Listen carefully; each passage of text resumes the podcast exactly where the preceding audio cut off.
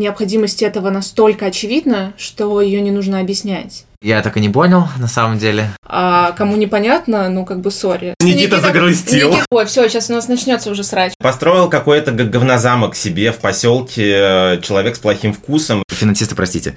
А, прости. Это то, что не дает мне спать по ночам. Это кошмар. В голове моментально сформировался вакуум. Архитектурная терапия – дело непростое, не быстрое. На самом деле это очень интересный мир.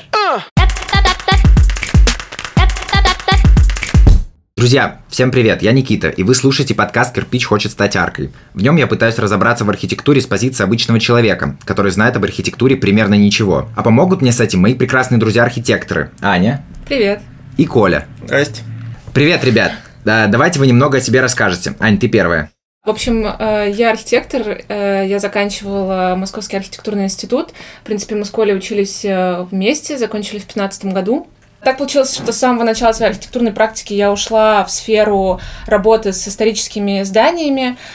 И это, ну, в общем, та часть, которая меня действительно интересует. Мне не очень интересно, особенно в рамках такого большого города, как Москва, строить что-то новое. Но интересно, в первую очередь, изучать э, исторические здания, их историю, их особенности. И, в общем, всеми способами возвращать их к жизни. Супер, спасибо большое. Э, Коль, давай теперь ты. А, да, меня зовут Коля, я тоже архитектор, клуб анонимных архитекторов. А, я работал архитектором после окончания института, но достаточно быстро ушел в сферу образования и сейчас преподаю архитектуру детям разных возрастов от 7 и до 40 примерно лет в детской школе архитектурной и в архитектурном институте и занимаюсь историей архитектуры, читаю лекции – и, собственно, сфера моих интересов лежит на данный момент в области именно истории. Супер, прям на самом деле достаточно в разных областях архитектуры занято, и мне кажется, это прям здорово. Может, вы знаете, что такое архитектура? Я думаю, что с одной стороны знаем, а с другой стороны, может быть, и не совсем, потому что как-то однозначно объяснить довольно сложно. А, то есть, я так понимаю, ты хочешь какое-то, типа, короткое определение, да, получить, что это такое? Просто, да, человек слышит э, архитектура, архитектура, ну, дом, да, вот есть Мне дом. кажется, что э, одна из, э, ну, такая фраза, которая, мне кажется, наиболее емко может это определить, это «бытие определяет сознание» или «сознание определяет бытие», да, это как курица и яйцо стало понятнее. Э, по сути, нет, сейчас я расшифрую. В общем, э, да, э, в общем, подкаст наш будет построен таким образом, что мы с Колей будем душнить и говорить умные слова, а Никита будет нас останавливать, чтобы это было понятно для простого обывателя. Спасибо, Никита.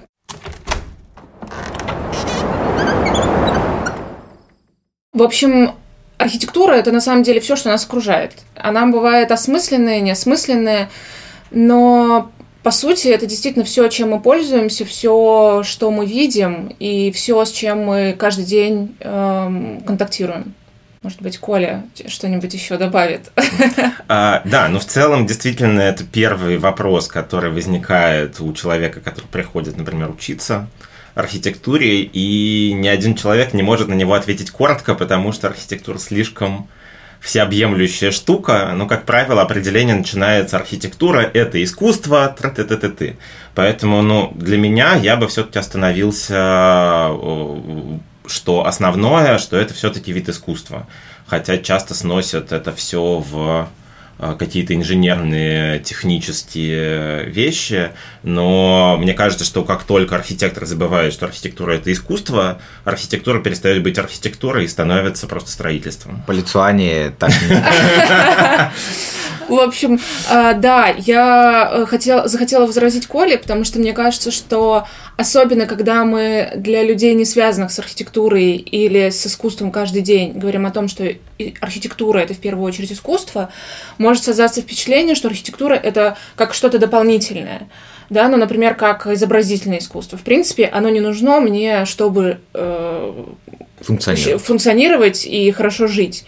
Э, поэтому все-таки я скорее склоняюсь к тому, что в архи- архитектура это абсолютно равноценный симбиоз искусства и чего-то абсолютно абсолютно прикладного, э, бытового, в хорошем смысле бытового и жизненного. Польза, прочность, А, красота. Польза, польза, прочность, красота, да. И я как раз за то, чтобы... И мне кажется, что на самом деле наш подкаст, э, возможно, будет как раз ориентирован на то, чтобы объяснить, что архитектура это не просто какое-то искусство, доступное для элит, и Не ко- роскошь. да, и которое может быть понятно для элит.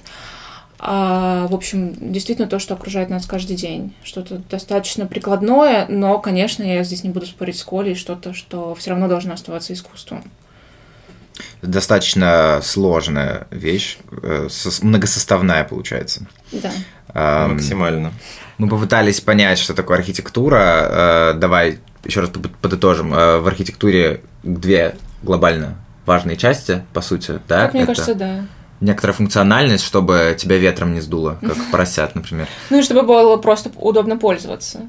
Ну, Польза, прочность, красота. Ветрувий все за нас сказал. На самом деле, действительно удивительно, но вот э, за столько столетий никто не придумал ничего более четкого, чем, Короткого и емкого. да, чем древнеримский теоретик. За, за теоретическую часть у нас будет отвечать Коля. Здравствуйте, здравствуйте. Да. Супер. Соответственно, у нас есть функция польза, у нас есть красота, и главное, чтобы это все работало какое-то время.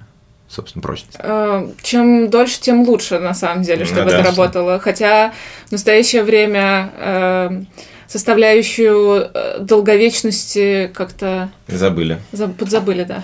О. Об этом поговорим э, в других выпусках. Да, да, это отдельная тема. Да, да.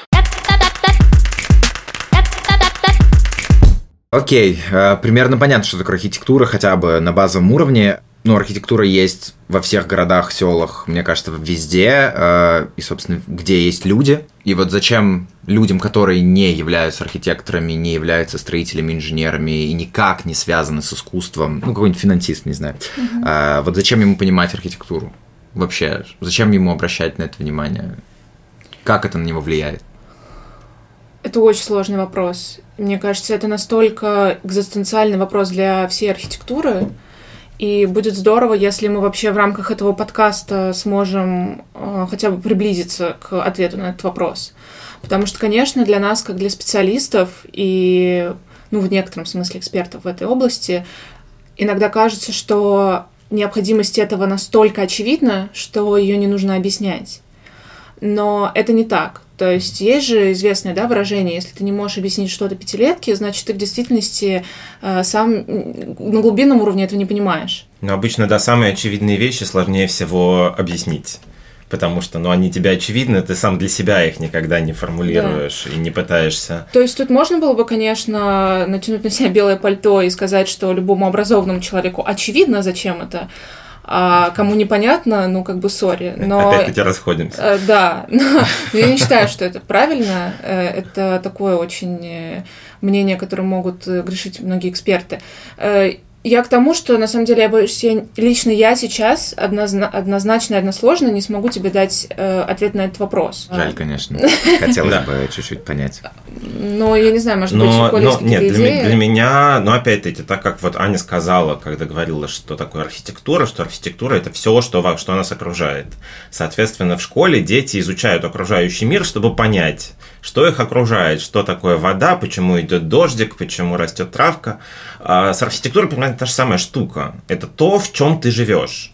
И не понимая этого достаточно, ну то есть ты лишаешь себя большой части, не знаю, прелести от обитания в этом в этой среде. Соответственно, ты не понимаешь тот город, ты не понимаешь тот контекст, э, в котором ты существуешь. Ну почему? Я понимаю, вот у меня есть работа, э, я встаю там в 8 утра, как человек, например, работающий финансистом условно. Я не финансист, внимание. Это гипотетический. Финансисты, простите. А, прости. А, Я встаю в 8 утра, еду на работу в метро, да, там какие-то вестибюли метро, прочее. Я дохожу до стеклянного офиса, захожу в него, все, сажусь. По сути, мне важно, что типа у компании есть здание, и у меня есть здание. Ну, я бы сказала, что архитектура очень сильно, на самом деле, влияет на любого человека, даже тогда, когда мы этого не осознаем, да, как э, любая среда обитания. Это как раз возвращаясь к той фразе, которую я говорила про бытие определяет сознание или сознание определяет бытие. Но тут, конечно, мы идем по замкнутому кругу и возвращаемся к тому, что, по сути, в таком случае то, как архитектура влияет, и то, как можно с помощью нее задавать настроение и ощущения, должно быть понятно только тем, кто этим оперирует, да? То есть Да, да, да. получается, опять же, что по сути, тому человеку, который просто пришел в свой офис, это действительно знать не обязательно. Я просто думаю, что на самом деле это очень интересный мир. И это не только про окна, стены, стекло и бетон. Это, по крайней мере, для, для меня, человека, работающего с историческими зданиями, это огромная сцепка с историей. С историей того места, где ты живешь, или к которому ты как минимум прикасаешься. И это действительно то, что может наполнить и обогатить твою жизнь. Ну, на самом деле, мне кажется, все-таки прикладной тоже, прикладной смысл в этом есть. Во-первых, очень большое количество людей рано или поздно становятся заказчиками. И архитектору делать вечное, доброе, полезное э, и красивое значительно удобнее с заказчиком, который понимает, что такое хорошая архитектура, понимает, чем ценен архитектор как профессионал и он не будет гнуть свою линию, и в итоге не получится говна. А во-вторых, человеку, вот как который тот же самый офисный работник, который идет в офис, да, и вот что-то его не устраивает, вот, вот почему-то ему некомфортно вот в этой среде. Вот, или, или наоборот, вот что-то ему не безумно нравится. И понимание архитектуры ему позволяет выделить и э, выявить тот фактор в сформированной архитектором среде, городской или, там, или интерьерной, э, что ему конкретно нравится или не нравится, и это либо исправить, либо воспроизвести где-то там в другом месте, где, он, где ему это надо. То есть в любом случае мы все живем в своей там в квартирах, мы все там у кого-то есть дача, у кого-то что-то, и в любом случае мы не нанимаем архитектора для каждой мелочи. А, И понимание того, как работает архитектура, и понимание некоторого пиетета к архитектурному вообще вот, миру, позволяет нам, во-первых, не застеклять пластиковыми окнами балконы, да, портя визуально улицу и портя, в общем-то, впечатление всем проходящим мимо людям.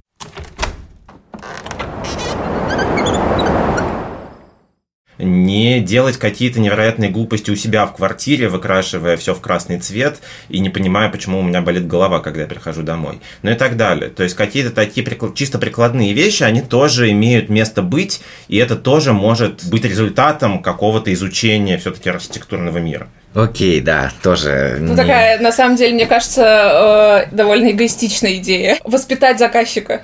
Да, но, но это, это, это, это, Нет, это тоже окей, окей. это прекрасная задача. На самом деле воспитать заказчика это действительно это задача, ну, на мой взгляд, это задача среднего образования, которому, ну, которое должно Просто людям мы прививать. хотим, мы хотим облегчить жизнь всем архитекторам. Мы хотим воспитать удобоваримого заказчика. Ну, даже не только архитектором. Ну, построил какой-то говнозамок себе в поселке э, человек с плохим вкусом и не понимающий, что он делает. А, а все соседи мучаются, смотрят и, и, и плюются. Ой, все, сейчас у нас начнется уже срач. Потому что все-таки я придерживаюсь мнения, что заказчику нужно оставлять право на плохой вкус. И... Но ты последователь э, этого, господи, как его зовут? Дженкса, давай не будем бросаться Нет, здесь не, не, не, Дженкса, именами. это другой сказал. Это Дженкс сказал.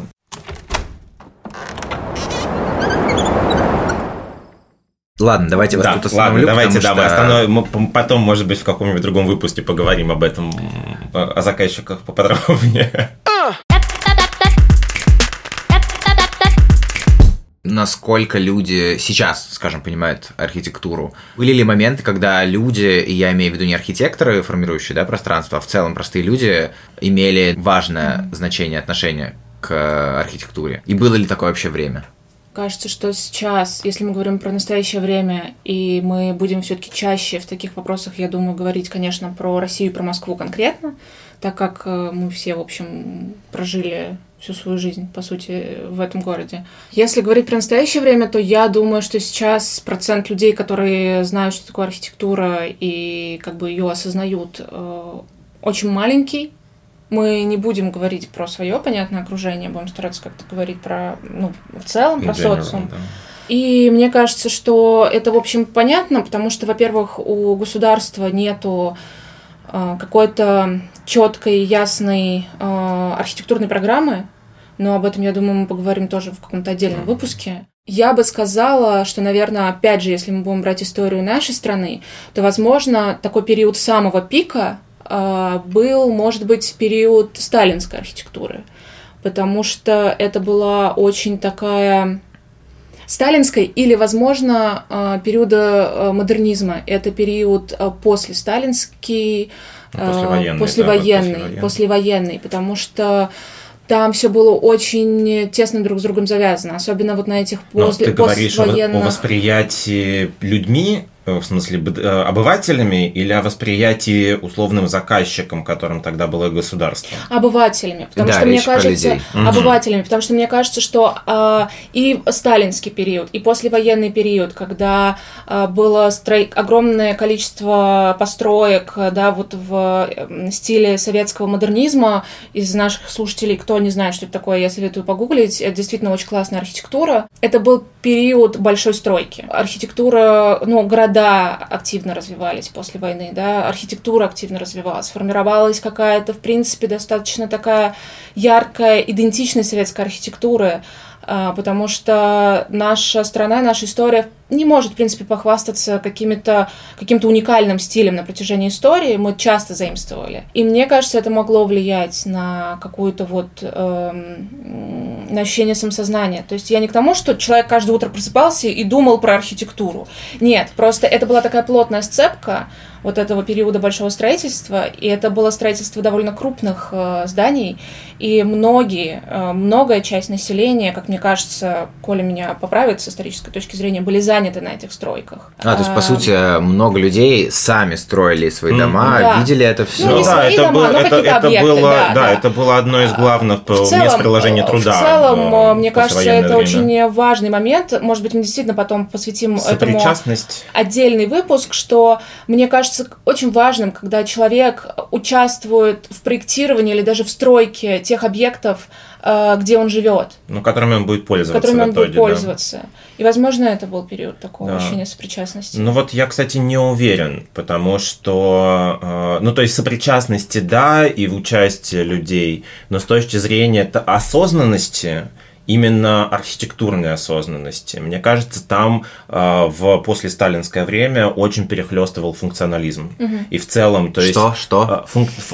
функционализм, то есть э, превосходство функции того, для чего это здание строится, над какой бы то ни было эстетикой и вот э, таким вот архитектурным образом каким-то. То есть в целом вот этот э, советский модернизм послевоенный, он в итоге пришел к своему тотальному краху, к 80-м годам, собственно, с э, хрущевками, панельными домами, вот этим всем. То есть фактически с отсутствием архитектуры как таковой. Ну, я, конечно, а. Э, в большей степени... Но, кстати, виду... извини, не, то, не, то, не только у нас, вообще в мире он пришел к этому времени, к такому же краху, и западный модернизм, и советский.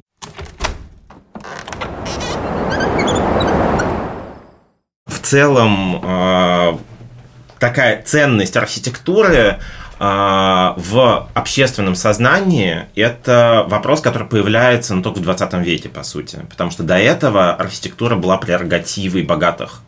Слишком маленькая прослойка населения а, могла быть пользователями действительно большой архитектуры. А сейчас, в 20 веке, появляется прослойка среднего класса большая, очень много народу может себе позволить строительство чего бы то ни было, и поэтому, собственно, появляется значительно больше пользователей, которые могут влиять как-то на архитектурный облик застройки. Вот, и из-за этого, собственно, сейчас возникают проблемы. Что... Люди хотят во все влезть. Да, появляется огромное количество заказчиков, не обладающих достаточными, достаточным образованием в э, сфере искусства. Потому что, опять-таки, раньше заказчиками были дворяне, которые, ну, как, которых обучали. Я как практикующий архитектор э, могу сказать, что мне кажется не столько важным, чтобы у заказчика было понимание какого-то ну, стиля в архитектуре, да, сколько в том числе просто доверие к специалисту, к которому он пришел. Это, это точно так же, да, это точно так же, как когда мы приходим к врачу, скорее, да, правильнее было бы найти врача, которому ты доверяешь, и не рассказывать ему, как он должен тебя лечить, а в полной степени, в полной мере ему доверяться. Есть высокая степень не, не, не, незнания да, в этой сфере, но еще и вот недоверие к специалисту и отсутствие ну, должного какого-то уважения и пиетета, да, перед этой профессией, что ты просто, вот я просто к тебе приду, дам тебе денег, и ты сделаешь так, как хочу я. Но мне кажется, что это тоже в некоторой степени результат отсутствия образования. Человек просто не понимает, кто такой архитектор. Ему рассказали, что такой человек нужен, если ты что-то строишь, но нахрена он тебе нужен, никто не рассказал. А, и поэтому архитектора воспринимают как э, чертежника, который вот при, при, придет, ты ему расскажешь, какая должна быть картинка, а, а он тебе все сделает так, как, как у тебя вот в голове вынет из тебя из головы проект и его, значит, реализует.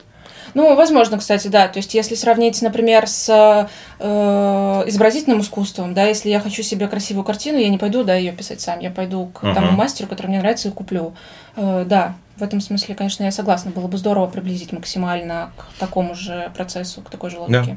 Теперь э, точно не знаем, э, как простые люди воспринимают это, потому что тут еще какие-то заказчики ворвались. Как архитекторы вообще смотрят на окружающий мир? И я говорю сейчас не только про архитектуру, наверное, ну, понятно, в частности, архитектуру, а, но вообще на пространство, на офисы, здания, кофейни, улицы, площади, метро, вагоны метро, не знаю, все вообще. У тебя постоянно, когда ты идешь по городу, у тебя начинается мыслительный процесс, ты анализируешь все, что, что вокруг происходит. Вот, и в дальнейшем, да, ты уже начинаешь ходить и думать, а вот здесь я бы сделал по-другому. А вот здесь вот этого перекрасить, а вот это вот немножко уменьшить, и тогда будет хорошо. А вот здесь вот прямо идеально, и ты видишь, как архитектор думал, и чем он думал. Э, да, тем, чем надо или, или, или не тем. Э, и это действительно абсолютно меняет, мне кажется, взгляд на мир, на путешествия, когда ты ездишь по другим странам, по другим городам, и ты бесконечно смотришь и а, не, не прекращая анализируешь. Да, я подхвачу как раз здесь тему про путешествия. Э, честно говоря, я не очень представляю, как путешествуют люди, которые не разбираются в архитектуре. И, кстати, это будет возвращение к тому вопросу, Никит, который задавал перед этим, э, зачем архитектору это нужно. Ваши путешествия станут, э, не архитектору, а обывателю, ваши путешествия станут намного-намного интереснее. Это как будто у тебя открывается просто какой-то третий глаз, появляется очередной канал восприятия информации, мне сложно представить, чем занимаются люди, не знающие архитектуры в путешествиях э, по городам. Ну, понятно, что там ты можешь считывать просто жизнь, но... А, как правило, они ищут, э, где поесть. Да-да-да. Да, а и что можно понять, ну вот, да, тут вот тут, тут одно здание. Тут ну, во-первых, э, даже если ты не настолько сведущ, чтобы э, проводить какую-то аналитику из серии там периодизации, застройки или там чего-либо влияния, это уже такая задача со звездочкой. Но в любом случае Uh, у тебя просто больше палитра красок, ты больше видишь, ты не просто видишь, uh, ну это здание, у них есть окна, крыши, uh, входная дверь, и они покрашены в разные цвета а ты можешь различать какие-то нюансы, да, какие-то какие детали. Тебе э, города становятся более разными. Потому что чем меньше ты знаешь архитектуру, тем больше города для тебя между собой похожи. То есть для тебя просто есть города Северной Европы, где вот вся застройка вот такая, города там Южные, где вся застройка вот такая, и там еще какие-то города а даже соседние южные города могут стать да, для тебя разными. Один стать более любимым из-за этого, другой менее любимый. Вот ты захочешь возвращаться, в этом тебе достаточно будет провести вот там один-два дня. То есть это действительно просто увеличивает палитру э, восприятия жизни. Если говорить э, именно про меня, да, как я воспринимаю, эм, я в большей степени наверное, смотрю не так, как Коля, про то, что там так было сделано красиво, здесь некрасиво и так далее, хотя это, конечно, тоже, но так как я занимаюсь историческими зданиями, я в большей степени именно играю в такого детектива. Мне интересно смотреть на здание и смотреть, что ага, он, вот оно было на самом деле построено в разные периоды.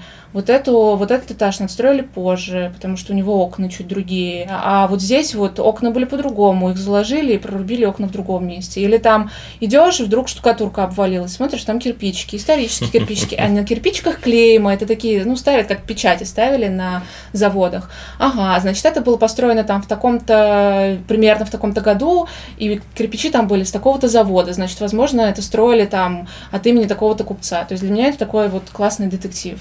Вау, да, круто. Можно прям найти чуть ли не строителя, который выбил как конкретные э, буквы ну, на конкретном кирпиче. Бывает и так, да. Здорово, здорово.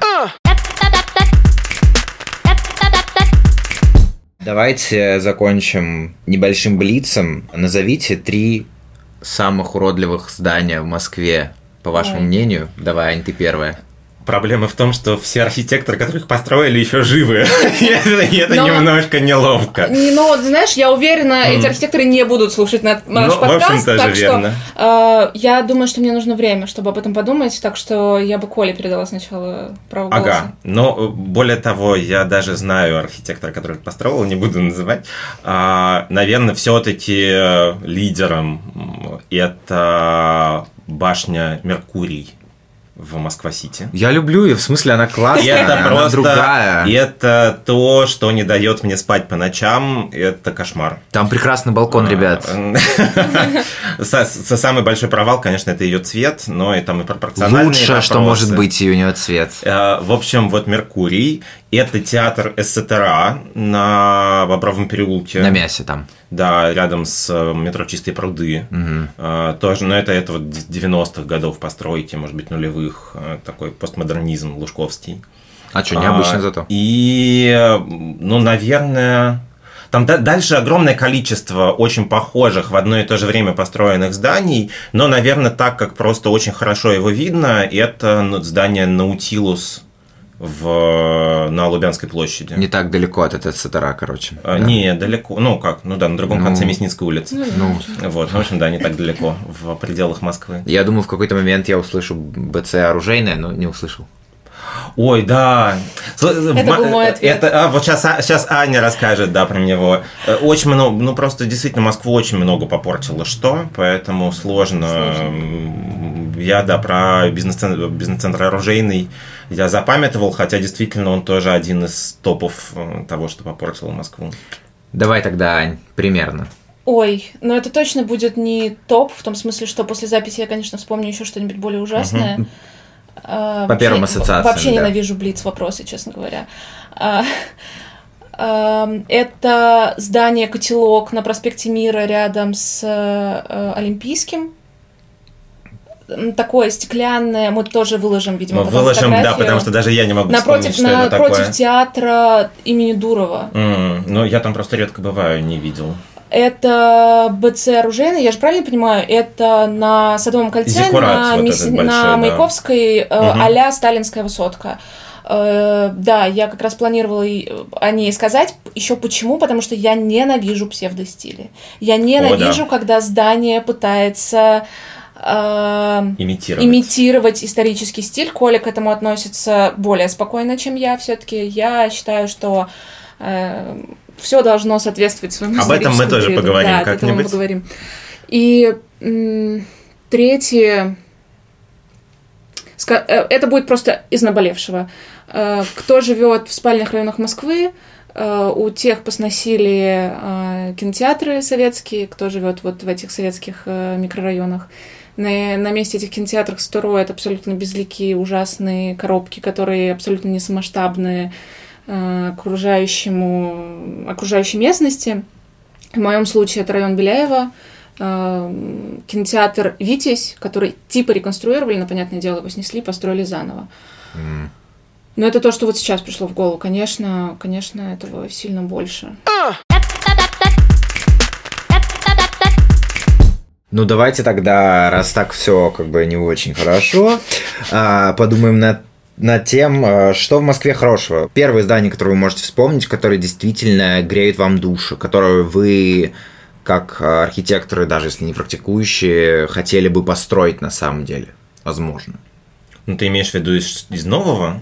Да, и может быть из того, что сейчас строится, может быть уже из того, что стоит, может быть на самом деле даже что-то историческое. То есть даже если это сталинская какая-то штука, э, вы такие, вау, классно, хотел бы такую сделать. Ну, там, в свое время, понятно. Есть ли такие здания вообще? Ну давайте, должно быть что-то. Не, ну таких безумное количество, естественно, историческая застройка в Москве вообще прекрасна. И очень много красивых исторических зданий, очень сложно что-то выделить прямо вот такое одно. Из последнего, что вот хорошего мне почему-то пришло в голову, э, Аня работала как раз на этом объекте, это реконструкция э, дома наркомфина, конструктивистского. Вот. Картиночка будет. Картиночка будет, да, это рядом с метро Краснопресненская, за высоткой, кстати, Сталинской как раз. А, очень хорошо сделали реконструкцию. То есть оно действительно сейчас очень неплохо выглядит, а, хоть оно так немножко во дворах стоит, его не видно ниоткуда, так чтобы была панорама, но туда приятно очень прийти, прогуляться, может быть, не обязательно там хороший с точки зрения там вкуса, просто вот э, люблю я это здание и все. В голове моментально сформировался вакуум. А, почему-то ты задал вопрос, и почему-то пришло в голову, а, пришла в голову церковь, как не, неожиданно, церковь на на Новокузнецкой, на Третьяковской, э, господи, забыл, это, по-моему, она на Пятницкой стоит. Это церковь Щусева, построена архитектором Щусевым mm-hmm. в начале 20 века, тоже будет картиночка. А, объясню почему. Потому что, несмотря на то, что это было построено в 20 веке, и там использованы элементы древней русской архитектуры, но они, это как раз будет э, сцепка с моим предыдущим ответом про псевдостили, несмотря на то, что там использованы э, элементы русской, древнерусской церковной архитектуры, они не в тупую использованы, просто скопированы, они очень круто переосмыслены. И еще больше восхищает то, что это было сделано архитектором на рубеже э, Российской империи и э, Советского Союза. Советского Союза. А, то есть в тот период, когда уже все-таки были определенные настроения, и то, что этот человек потом строил по-настоящему советскую архитектуру. То есть тут еще, конечно, такой момент, когда это восхищение и автором. Очень советую, кто там не был, э, зайти. Э, там такой очень приятный, уютный внутренний двор. В центре Москвы очень тихий, там действительно очень красиво. Класс. Для первого выпуска, конечно, получилось, мне кажется, много, много информации. Давайте как-нибудь подытожим. Как я понял, архитектура важна с точки зрения функционального удобства и как бы внешней красоты, кажется. Как... И психологического комфорта. Психологического комфорта, да, отлично. Как архитектура влияет на людей? Я так и не понял, на самом деле. Э, Для этого тебе придется с нами пообщаться еще как минимум несколько выпусков. Как минимум несколько лет. Архитектурная терапия – дело непростое, не быстрое. Никита, Никита загрустил. Никита просто разочарован сегодняшним результатом. Я думаю, стоит на этом закончить. Э, спасибо всем, кто вообще дожил до конца этого нулевого выпуска. Ну а на сегодня все, и кирпичик на один шаг приблизился к тому, чтобы стать аркой.